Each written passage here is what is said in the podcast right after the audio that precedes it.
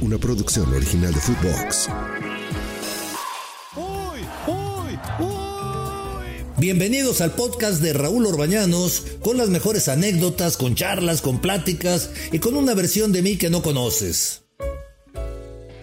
¿Cómo están? Qué gusto saludarlos, bienvenidos. Soy Raúl Orbañanos y este es el podcast de Raúl Orbañanos. Qué bueno que, que me acompañan, que me das el favor de acompañarnos.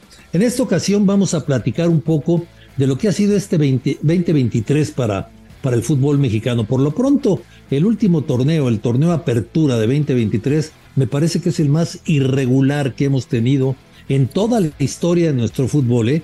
No estoy hablando única y exclusivamente de los torneos cortos, me estoy refiriendo a toda la historia de nuestro fútbol. Y ahorita lo iremos analizando.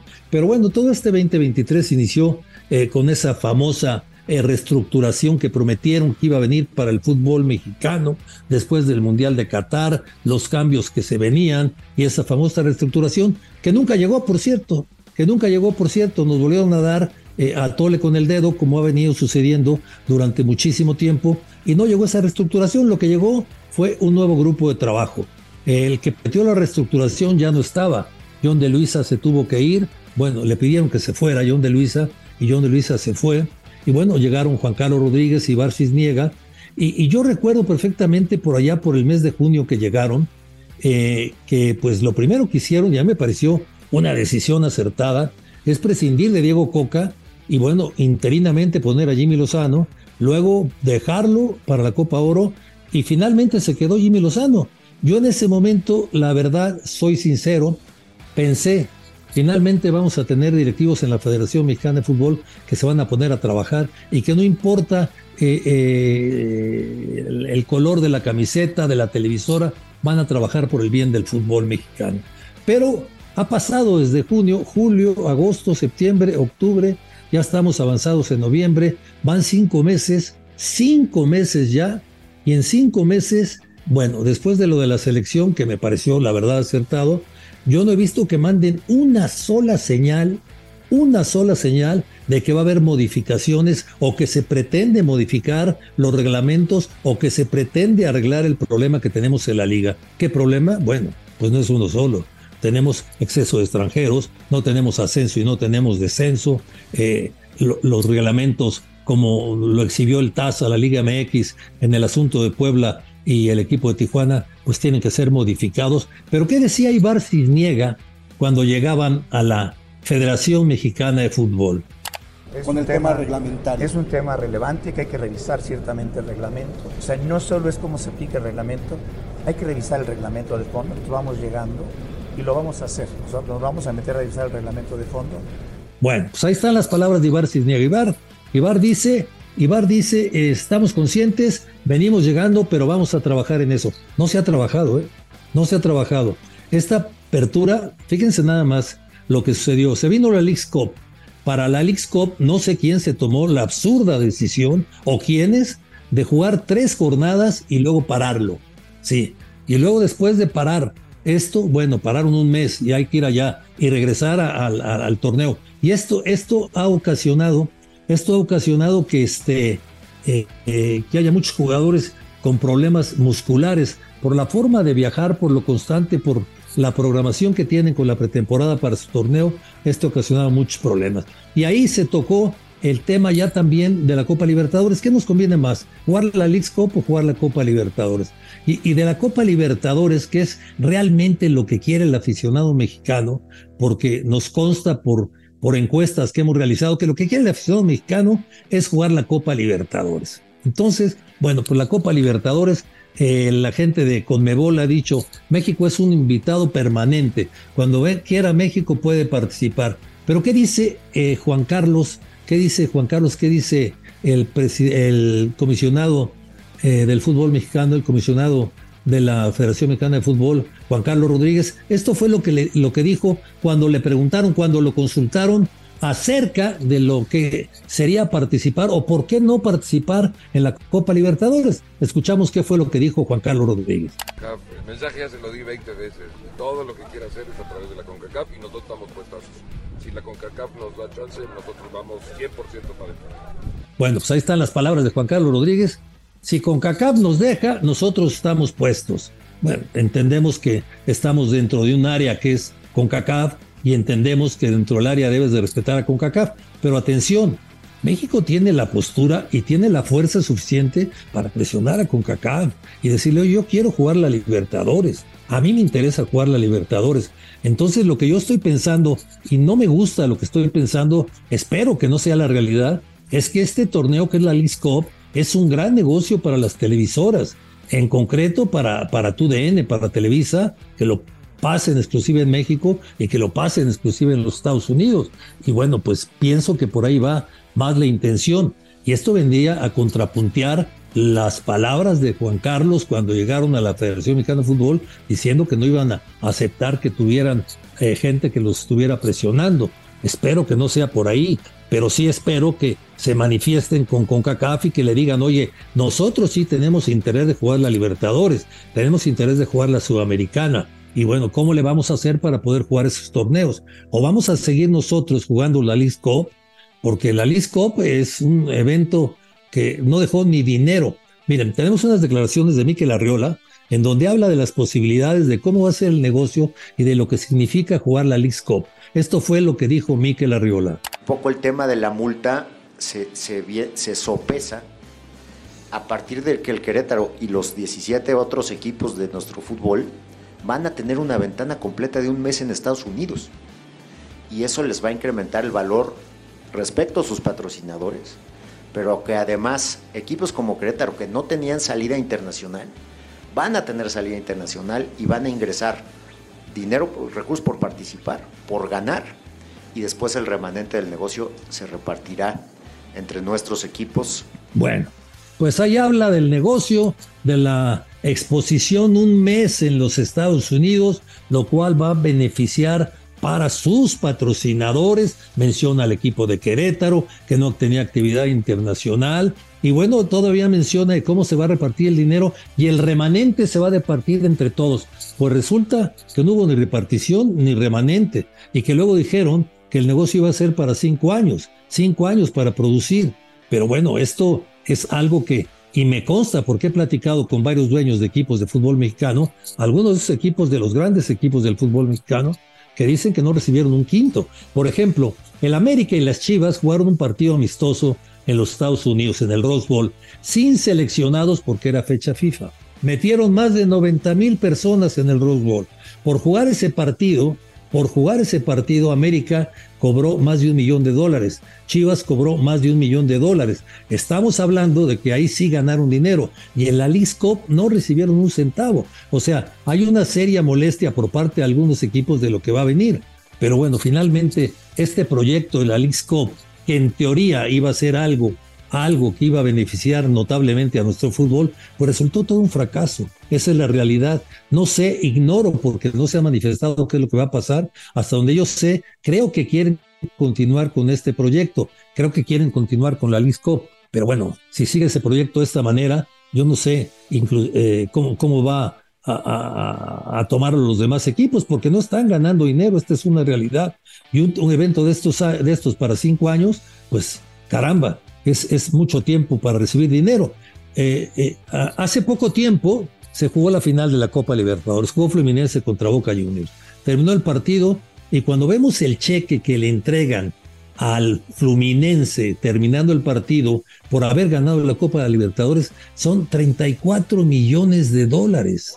34 millones de dólares. O sea, si queremos buscar negocio, la Libertadores es mucho mejor negocio que la League Cup. Si queremos buscar proyección del fútbol, la Libertadores es mucho mejor proyección que la League Cup. Si queremos eh, eh, buscar proyección de nuestros futbolistas, la Libertadores es mucho mejor que la League Cup. O sea, por donde lo queramos ver, es mucho mejor la Copa Libertadores que la League Cup. Entonces, yo tengo la ligera esperanza todavía, aunque cada vez es menos, de que se pueda participar, porque ha habido reuniones, sí, pero mientras que sigamos, sigamos teniendo ese pensamiento, si nos deja con CACAF vamos, pues va a ser muy complicado. Será muy diferente ir a con CACAF y decirle, oye, amigo, soy tu socio principal, te hago ganar mucho dinero, pues ayúdame a ir a, la Libertadores, porque no sé, en determinado momento, como sucedió en Australia, te sales de tu conferencia y juegas en otra conferencia, algo que nunca va a suceder porque se complicarían las las calificaciones para la Copa del Mundo. Y, bueno, regresando a lo que fue este último torneo, fíjense nada más, empezamos con la League Cup, luego empezaron los partidos suspendidos, sí, partidos suspendidos. ¿Por qué? Porque las canchas no estaban en condiciones. ¿Por qué no estaban en condiciones las canchas? Pues porque hubo conciertos y después de un concierto pues no se puede jugar porque la cancha del Estadio Jalisco, la cancha del Atlas no está en condiciones, la cancha de Querétaro no está en condiciones, la cancha de Monterrey no está en condiciones. Eh, antiguamente en la liga eh, los equipos tenían un estadio alterno y si no se podía jugar en su estadio por la situación que usted quiera, se jugaba en el estadio alterno. Y eso ayudaba mucho. Esto me parece que lo pueden retomar. Pero no podemos seguir cayendo en que voy a hacer un concierto y voy a suspender mi partido. O sea, cuando menos pedirle a los equipos que eh, se preparen para el concierto y que pongan estos tapetes como el que se ponía en el Estadio Azteca cuando venían eh, los conciertos o, cuando venían todos los eventos que se realizaban ahí y al día siguiente se jugaba cuando menos pedirle, o por qué no decirle a los equipos, si tú haces tu concierto y no se puede jugar en tu cancha, nos vamos a la cancha del otro equipo y ya no respetas tu localía. Y esto va a ayudar también a que no venga ese desorden. Y por si fuera poco también, el problema del TAS. Ah, caray. Pues a ver, vamos a ver los problemas que tuvimos. Pues el reglamento en México es muy claro y dice, alineación indebida se pierde el partido. Y como el Puebla tuvo en la banca a Noriega, asistente técnico en la banca del partido contra Cholos, es una alineación indebida. Hágame usted el favor. ¿Cómo va a haber un reglamento en donde una alineación indebida sea porque un asistente se siente en la banca? O sea, alguien que ni siquiera está eh, eh, influyendo ni participando en el desarrollo del partido. Son de las cosas que sinceramente no podemos entender. Bueno, pues el TAS vino y les dijo, sí, simple y sencillamente esto no puede proceder y los puntos van a ser para el equipo del Puebla. Ahora lo van a tener que modificar y van a tener que cambiar el reglamento. Y los exhibió el TAS, porque estos reglamentos están mal, mal, mal hechos. O sea, sí tiene que haber un reglamento para alineaciones indebidas, pero para los que están en la cancha, para los que participan en el juego. O sea, todo esto, todo esto hace que nuestra liga, pues que para mí sigue siendo una liga competitiva porque tenemos, pienso, una de las mejores ligas, hablo de la cancha, eh, hablo, de la cancha, una de las mejores ligas de América, insisto que para mí no supera el Brasileirao y párale de contar en cuanto a liga y a competencia en la liga. Pero si seguimos así, se va a venir desmoronando. Se han hecho muchos proyectos, muchos proyectos para mejorar la liga, pero casi todos son económicos. El último proyecto que están sacando es va por el aficionado y es un dinero que se le va a dar a los clubes para que mejoren las instalaciones, el alumbrado, la cancha, etcétera. Pero no, no vemos que se, que se metan de fondo a mejorar el fútbol de la cancha. Eso es lo que necesitamos. No vemos que se metan de fondo a decir, son demasiados extranjeros, vamos a reducir el número de extranjeros porque son muchos extranjeros para poder formar a nuestros futbolistas. No vemos de fondo que todos estos problemas eh, se ataquen. Se habla mucho de, del futuro de las fuerzas básicas. Cuando llegó eh, Juan Carlos Rodríguez y Niega, a mí me pareció muy bueno el proyecto que presentaron, en donde inclusive se hablaba de buscar jugadores mexicoamericanos de 13 años, por ahí 12, 13 años en los Estados Unidos, de hacer selecciones allá, pero no se ha hecho nada y el tiempo sigue pasando.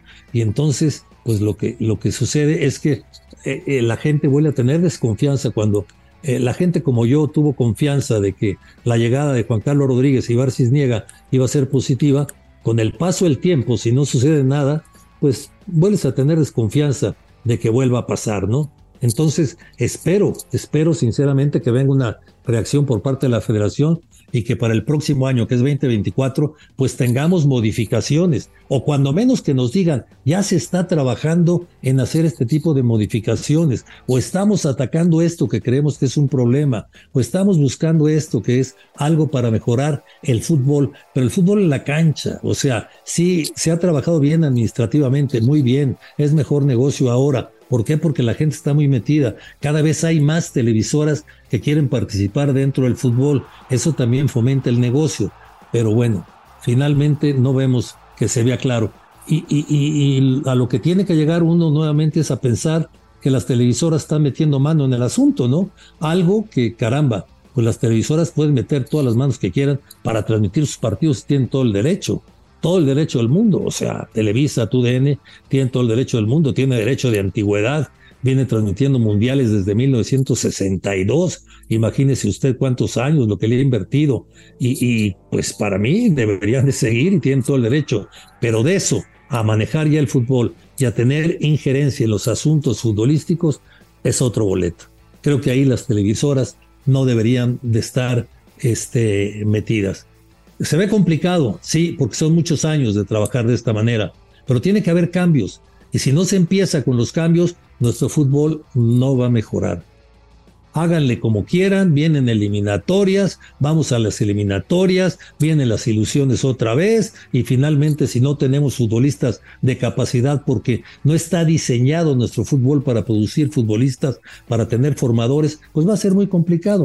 Y esto es lo que tienen que entender nuestros señores directivos. El fútbol no es negocio, dicen muchos. Caramba, si no fuera negocio no estarían ahí.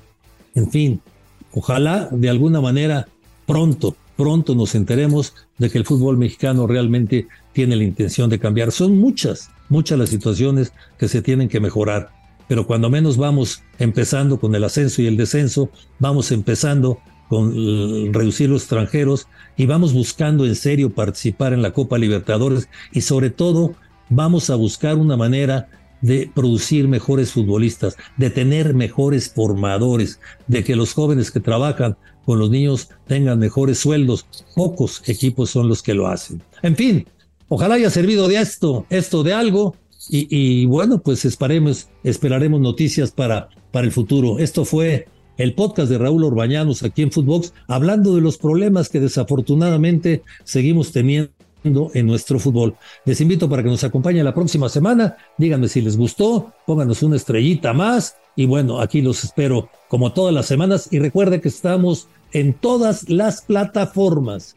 En todas las plataformas estamos para que nos acompañen en el podcast de Raúl Orbañanos de Footbox. Gracias y hasta la próxima. No, bueno, no, bueno, no, bueno. El podcast de Raúl Orbañanos. Una producción original de Footbox.